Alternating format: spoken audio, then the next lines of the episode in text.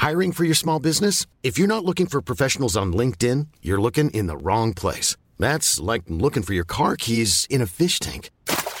LinkedIn helps you hire professionals you can't find anywhere else, even those who aren't actively searching for a new job but might be open to the perfect role. In a given month, over 70% of LinkedIn users don't even visit other leading job sites. So start looking in the right place. With LinkedIn, you can hire professionals like a professional. Post your free job on linkedin.com slash people today. Vi siete mai chiesti se la serie di SpongeBob avesse una fine?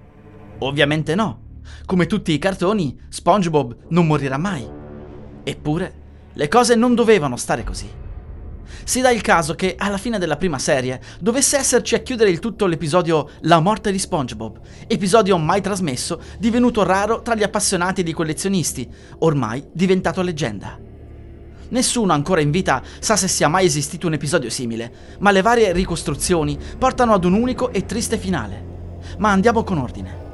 L'episodio si apre con SpongeBob e Patrick che giocano a nascondino. Squiddy, che tenta di esercitarsi col clarinetto, disturbato dalle urla dei due compari, grida loro di smetterla immediatamente. Essi, dopo pochi secondi di silenzio, scoppiano a ridere. Squiddy, imbarazzato da tale affronto, esce di casa e si avvicina a SpongeBob, minacciandolo di morte. La spugna impallidisce e chiede al calamaro di calmarsi e di partecipare al gioco. Squiddy, accecato dalla follia, torna a casa borbottando delle parole incomprensibili. Dopo circa 10 secondi, il calamaro scende giù e, con un coltellaccio da cucina, pugnala ed uccide SpongeBob. Il primo atto si conclude con le grida in dissolvenza di Patrick. Tuttavia, tra un atto e l'altro non ci saranno le solite bolle, ma delle schermate nere, che rendono il tutto ancora più tetro. Il secondo atto inizia al Krusty Krab, con tutti i migliori amici di SpongeBob seduti a piangere. Piangere per lui. Patrick, seduto in disparte a pensare, viene interrotto da Sandy, che chiede lui di accompagnarla nel cimitero dei vagabondi per dare un ultimo saluto al vecchio SpongeBob. Lui acconsente, combattuto al solo pensiero. Il secondo atto termina così.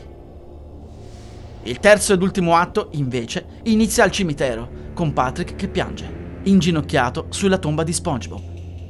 Dopo pochissimi secondi, una scritta recitante 30 anni dopo, introduce l'ultima scena che raffigura Patrick, ormai barbuto e vecchio, divenuto scheletrico, seduto in una stanza buia, da solo.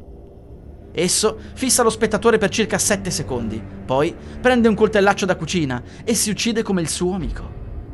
L'episodio termina con Squiddy, ringiovanito e sposato, con due piccoli che ride e sghignazza al ricordo di quello che fu il suo vicino. Il suo vicino, che ormai non c'è più.